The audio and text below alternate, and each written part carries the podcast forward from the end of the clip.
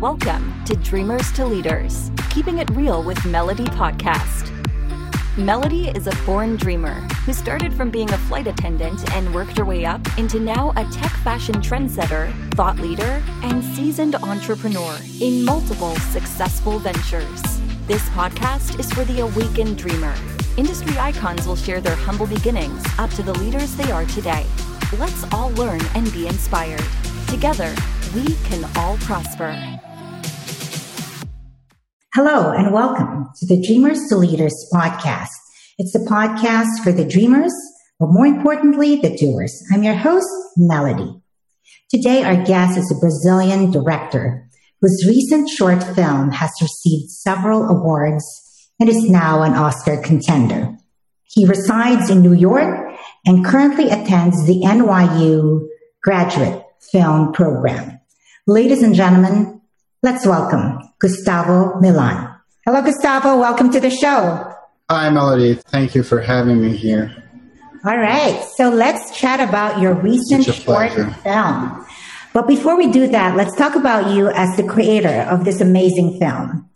Walk us through the journey on how it was for you, because you mentioned you were a lawyer by profession and then you switched into filmmaking. How was that journey for you, Gustavo? That's correct. I was a lawyer in Brazil. I was born and raised in Sao Paulo and in Brazil. And I went to law school and actually worked as a lawyer for four or five years in, in Sao Paulo. And I have to say, the transition from being a lawyer to a filmmaker wasn't very smooth. It wasn't very easy for me, but mainly because the obstacles I found were pretty much demons that I had created for myself. They were in my mind. Mm. I, I, didn't have like a villain who were trying to stop me to become a, a filmmaker or anything like that. It was just thoughts that I had to fight against in, in my head. And one of one of the main fights I have to pick with myself was the idea that a successful professional is someone who, who makes a lot of money. And not that I was making a lot of money being a lawyer in Brazil, I was definitely making more money than I do now as a filmmaker. But it was just this belief I had that if you are a successful professional, then you have to be making a lot of money. And that's just not true. So um, I had to change that perspective that I had. So that was one thing. Also, I was 28 years old and I thought I was old to start a new life and, you know, to change, to make such a, cha- a big change in, in, in my profession. I was like, no, but I'm already 28. I went to law school, so I have to stick with this path. And that's also something that I had to work with myself, my own thoughts and, and, and understand that no, there's always time to change, and you're always young to make change in your life if you're willing to, to take. Uh, as they say, all battles are lost and won in your mind first, right? So you really have to learn how to um, conquer those uh, inner voices, right? how did you end up then uh, taking that leap with all the with all the voices that you had to uh, contend with in your head how did you end up then defeating the other voice that says for you not to proceed right that was also a challenge for me because i was the first one in my family to make the decision of you know of becoming an artist i don't have any artists in my family so I didn't have any reference. I didn't have anyone to talk about what I wanted to do. I didn't have any mentor or anything like that. But I had a very dear friend who had come to New York and we grew up together in Sao Paulo. And he came back from New York. He attended a film making school here in New York. And when he went back to Brazil, he showed me his thesis project which was a very, very low budget sci fi movie that he had shot in the streets of New York with pretty much like a $100 or if so. So you can imagine the quality of a sci-fi movie shot with a hundred dollars. It's not you can't expect a lot from it. But somehow that movie was very important for me because it showed me that it was possible to make movies. You know, that it wasn't something like being an astronaut or being a soccer player. It's something that you can actually do if you, again, if you're willing to take the risks. So this friend, when he showed me his movie, I was so impressed. I was so mesmerized with his work that I told him that I wanted to work with him, no matter what was his next project. And in fact, he was just starting another documentary in Brazil about Rua Augusta, one of the, let's say, one of the most iconic neighborhoods in, in Sao Paulo. And he wanted to make this documentary about Rua Augusta. And he was like, "Oh, you can help me with this documentary if you if you want." And that was my first experience in, in, in filmmaking. And I knew, I mean, the movie never, for budgetary reasons, we never finished the documentary. For me, it was so important to have that experience in a, in a small project, something that I could really, you know, be someone doing something for the movie that I knew my days as, as a lawyer were, were over and filmmaking was the only thing I could think about. No, that was just my first experience. And then right after, I knew I wanted to make films. So you can't, I mean, you can't be, I mean, it's hard to be a successful lawyer and be a successful filmmaker. So I had to make a choice. And my heart was in filmmaking. So when I made the decision that I wanted to be a filmmaker, and then I went to Paris uh, where I took my first film school. And only after Paris I came to New York. I think it was Steven Spielberg that said, I don't dream at night. I dream a day. I dream all day. I dream for a living. So imagine that, um, imagine that short film that was really like a pivoting uh, moment for you watching, watching that film, right? So who knew that that moment yeah. would change your career path, right? Totally, totally. And up to today, sometimes I, I, I play with this friend. I say, Your movie for me is the most important movie I have ever seen because it's actually the one that made me believe I could make dreams. I could make dreams and movies, of course. So it's beautiful. Yeah, I totally believe in in what Steven Spielberg said because I shot another project in Brazil in the beginning of this year, 2021, and it came to me as a dream first. During no the, the pandemic, I was dreaming a lot about my childhood in the farm. My, my parents used to have a farm in Brazil, so I spent a lot of time in that farm, and I was I was constantly having dreams about that farm, and I decided to write about those dreams and that's how the idea for this project came up, the one I just shot and I'm adding. So yeah, dreams and filmmaking, they are very related. Very interesting, Gustavo. So for all the rookie, um, rookie filmmakers, or for those that are also uh, on a crossroad of wanting to make that leap, similar to your to your journey, what would be your advice? uh, for them? I have a professor at NYU that he often says something that I really like. He says, Listen, Gustavo, no one will ever put a, a gun against your head and force you to make a movie. That's just never going to happen. Know, if you want to make a movie, you have to be the responsible for doing it.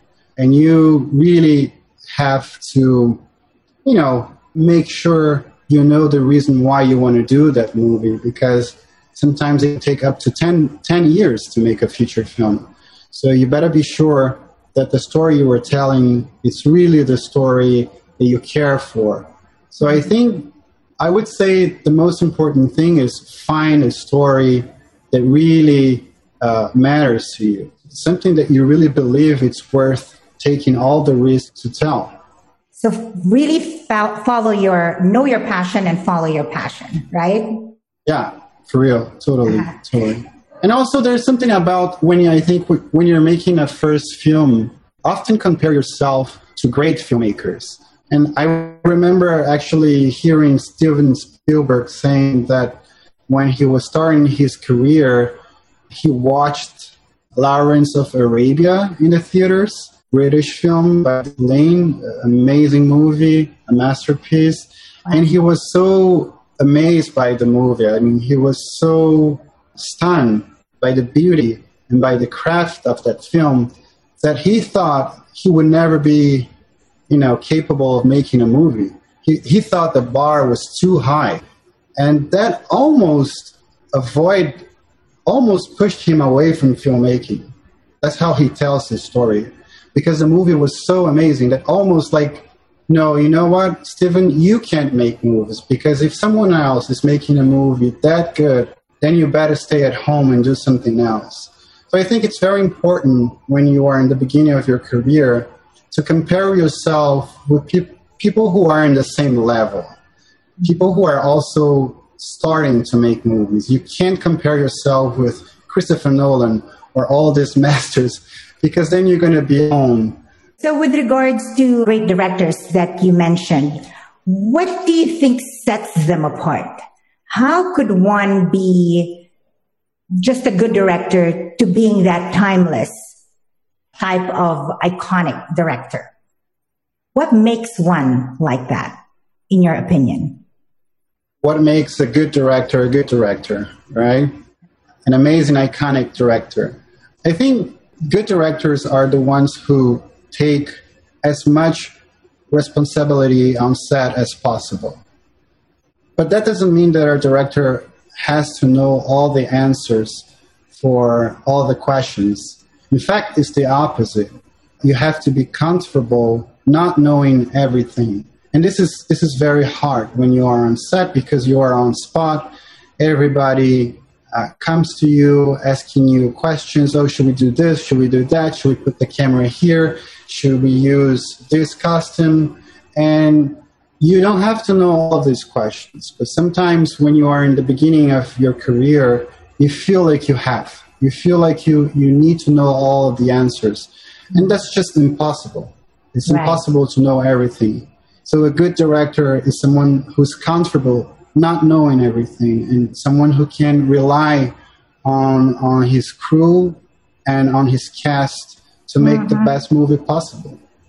I think it was uh, Michael Keaton that said filmmaking is the ultimate uh, team collaboration, right? So it cannot. Ju- yes, you are the captain yeah. as the director, but yeah, you need uh, you need your team and everyone's hundred percent cooperation and collaboration to make a masterpiece, right?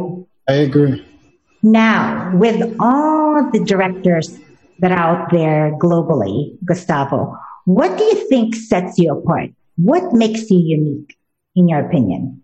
I'm very interested in in psychological conflicts, uh, and not that I'm the only one, but that's something that I know I understand, or I'm very, you know, eager to talk about.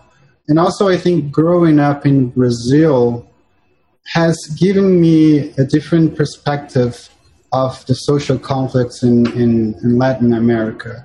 So, being a Brazilian filmmaker in New York, where I'm based now, but also because I, I grew up in Brazil and I saw how the society there works, and I, I see how this conflicts are, you know, some somehow getting in the U.S. I think I have a I have a better understanding of what's going on in South America. And, and that's actually what I want to talk about. These are the movies I want to make about movies that can talk about you know Latin America, but also America as a whole. Mm-hmm. So let's uh, let's segue. Uh, perfect segue to talk about your movie. Under the Heavens. So I am excited to hear about the behind the scenes. More importantly, what inspired you, Gustavo, to write and create this film? Well, I shot this movie in 2019, so it was a couple of years ago. And I shot it on the border of Brazil and Venezuela in a, in a city called Manaus. It's not exactly on the border, but it's close to the border. And I flew maybe two or three times to the border of Brazil and Venezuela to make research, uh, to talk with the people, to talk with the immigrants, to understand their situation.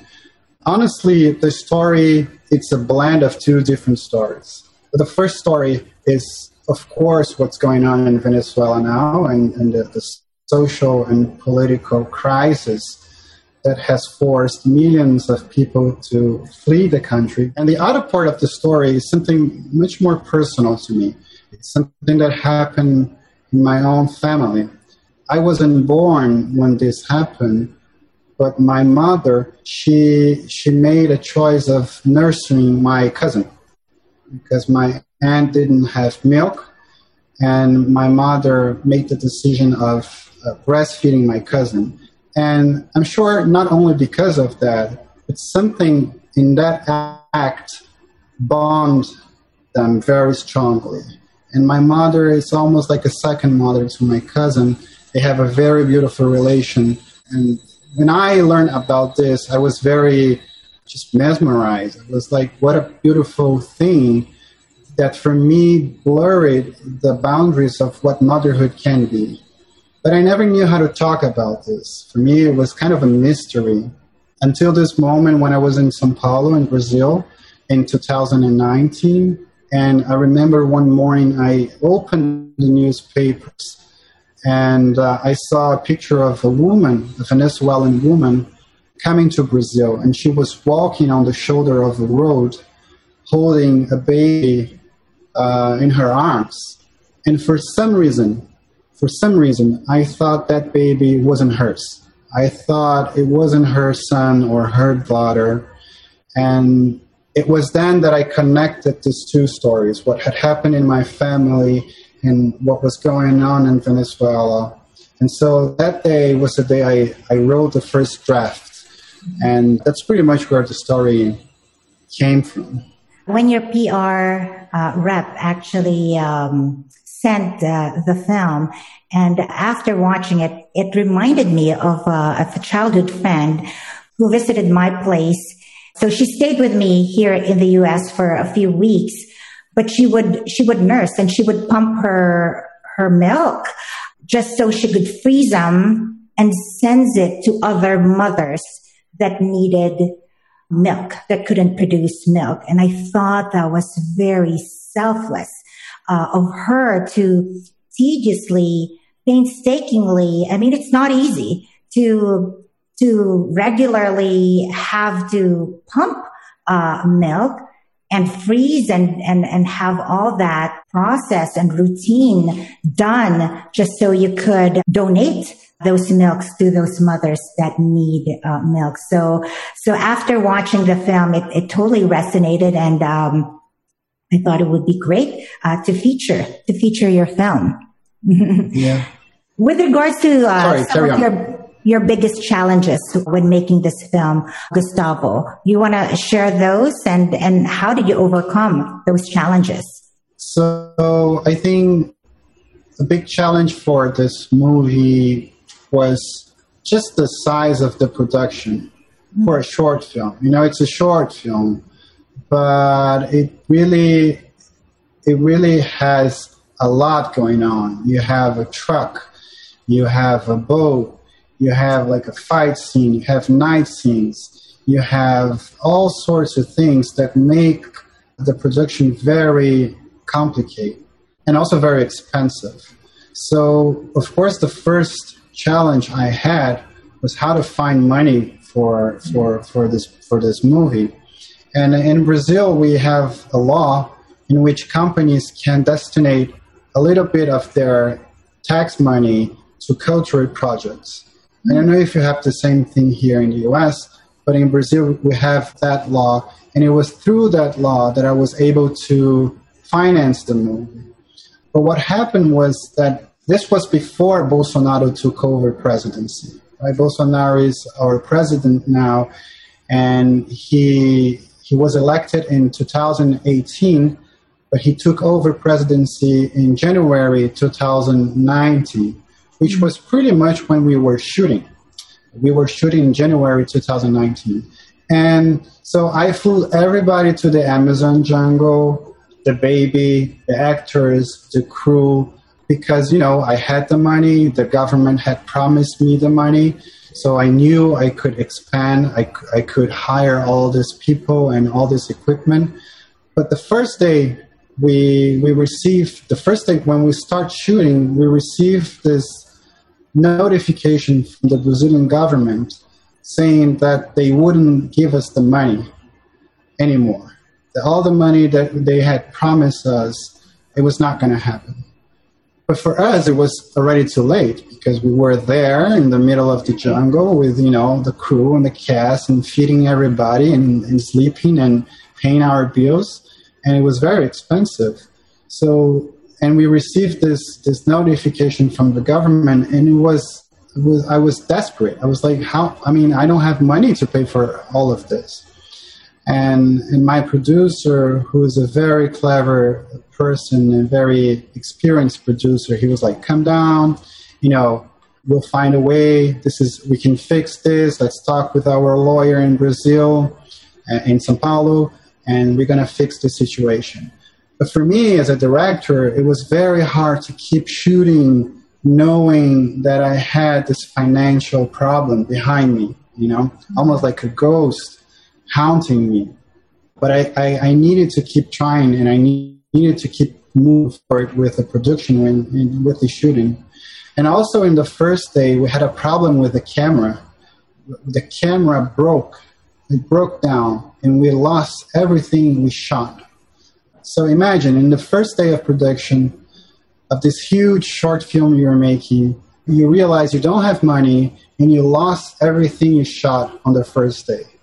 I, that night for me was horrible. I was, I was, I was really on the bottom, and I had to pick myself up and, and be prepared for the next day. And actually, that was the best thing I could do. You just have to keep moving. You just have to keep shooting and moving forward.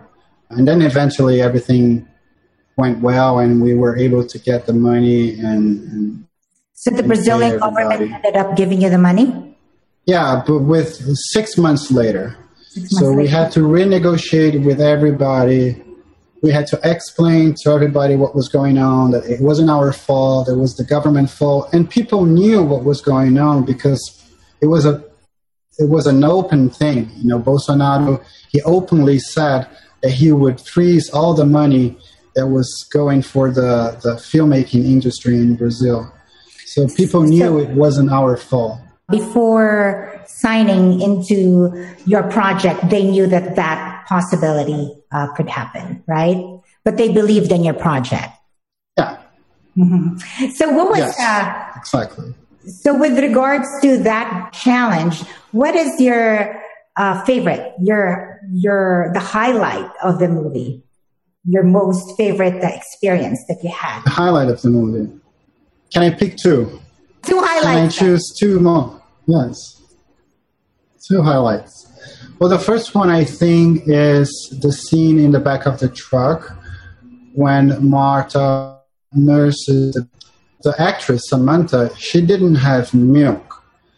So we were not expecting the baby to stay with her or to you know ah. to to stay on her breast for a long time because she didn't have milk. And but at the same time she wanted to do the scene herself. She didn't want to use a stunt or you know a double.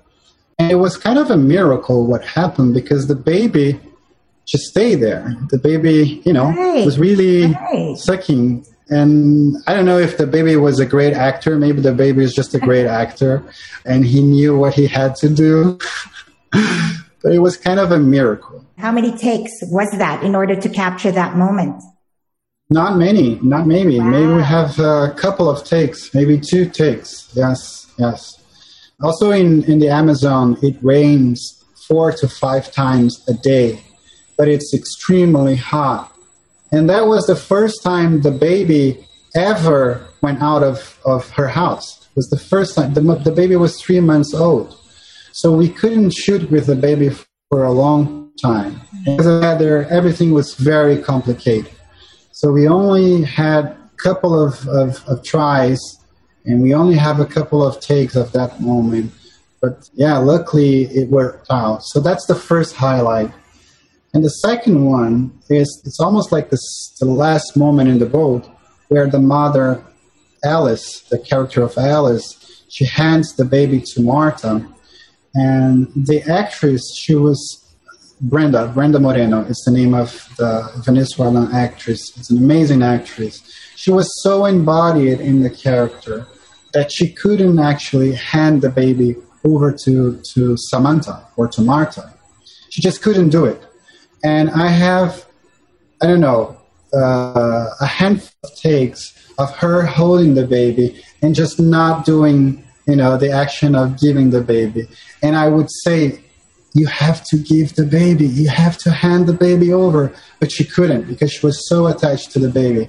So that moment for me, you just you can feel in the acting how present she is and how how embodied she is in the character, which I love it. I, I hear you. Watching the movie, I could really I could really feel how everyone was it was so natural because everyone was into character. They really have embodied uh, the, the character. That also says, I guess, a lot about you as a director to elicit that type of feelings and for to have that full blown cooperation for everyone to really feel to really feel the the movement of of the movie. Let's move into the the takeaways. What would you want your the audience to take away after watching the movie? Melody, this movie, I mean, it's a short movie, and I, I don't want to be delusional about the proportions and the impact it can have. So, if someone watches this movie and, you know, I, I think this movie, the, the meaning of this movie is about the meaning of abandonment in the world. And, and if you can watch this movie and if you can connect with your own understanding of what abandonment is, then I think the movie was worth watching. By the moment you get to the end of this movie, if you connect with your own feeling of abandonment, what it means to be abandoned, and I think it's a universal feeling. I think somehow we are all afraid of being abandoned by something or by someone. Then I think the movie was worth watching. Mm-hmm. Yes, it is a short film, but really seriously watching it, there were so many, so many things that went into uh, my head watching it. So number one, you know, the sacrifice, you know, what people have to endure and, and sacrifice just to live and be how really there's people that are just not good. You know, there's one character there that was horrible. The husband of Martha or the husband of, what was the name of the character? Yes. Yes. So, so human struggles, human sacrifice, you know, the immigration problem, things that are for first world countries that they easily take for granted. And yet you see the plight of uh, these people that had to go through so much to the point of leaving uh, one's child to find a better life. So yes, it is a short movie, but there's so much, Gustavo, that you were able to to pack in that in that film. So so wonderful work there. With regards to some facts that you personally have learned that you didn't know prior to to making this movie, are there are there any shocking or surprising facts that you didn't know beforehand? There's this great lesson I learned about actors and how to direct actors. Before shooting this movie, I was preparing myself to direct actors, and I knew that there was so much, the, the stakes were so high emotionally that I was really concerned if I'd be able to you know, to direct them to those places, to lead them to those emotional places. And so I was trying to make all sorts of preparation and reading all sorts of book about directing actors. And so I cast it and I had to cast online because my actors were all in Venezuela and I was in Brazil. So I met them briefly. We talked, yes, we kind of bonded, but it wasn't like a, a real meeting with someone. And but by the time we got on set and we start shooting, what I realized was that those actors, they were coming from, they were leaving to some extent pretty much everything characters were going through. They were also living in Caracas in Venezuela. They also saw their friends and their families trying to escape from the brutal crisis in Venezuela. So they were pretty much embodied in those characters. And as a director, I realized that I didn't have to do much to lead them to those emotional places because they themselves brought them to me. So they, they, they were leaving those emotions on set all the time. All I had to do was just let them be whoever they were, and, and they would go there alone. So I, I can't take much credit for the direction of the actors because really they taught me so much. It was just a, a beautiful filmmaking lesson I had. Mm-hmm. So speaking of lessons, you mentioned about the value of resilience in, in filmmaking. Would you want to expound on that, Gustavo? Yeah, I think resilience is the most important thing in filmmaking. It's filmmaking can be very scary when you are doing your first movie. You know, it's expensive and it can take a lot of your time. But you know, the, the antidote for fear isn't not to have fear, it's to have courage. And to find courage in yourself, you, I think you must believe your, the goal you are pursuing is, is worth the risks involved. And, and so I think the first step for you to be resilient is to actually pick the right movie to do. And we talked about this in the beginning of our conversation, that I think this is probably the most important thing is like really choosing what you want to talk about because it's going to take a lot of your time and and it might take years for you to finish the movie. And listen i know artists who can work on 10 different projects at the same time. I can't. I i can only work in maybe one or two projects if so. And and so finding the, the, the right project for me it's very important. And yes and then of course because you can't predict how things will happen in your life and how things will happen while making the movie. It's it, you have to be resilient because things are not going to work the way you think they are. You're going to face a lot of challenges. You're going to find out that everything you had thought about before is actually not how it's going to happen. So resilience has much more to do with flexibility i think than rigidity to be resilient is to be flexible to you know readapt yourself to the challenges and to into the changes. And so yeah i think it's very important to mm-hmm. be resilient. Yeah and let me add to that going back to what you said about resilience and courage so I think resilience is the courage to, to start anew, right? And as they say, in order to have uh, resilience, you have to find humor and irony to the situation. Otherwise, it could be really toxic and you could be paralyzed and, and completely not do anything, right? So I agree with you, like a bamboo. You gotta be uh, flexible versus the oak that perhaps wouldn't wouldn't move or budge and they end up breaking, right? So unlike your background, you know, I, I have a maternal grandfather who was a director and proudly he was um, a Hall of Fame a movie director in Asia. He's also a national artist.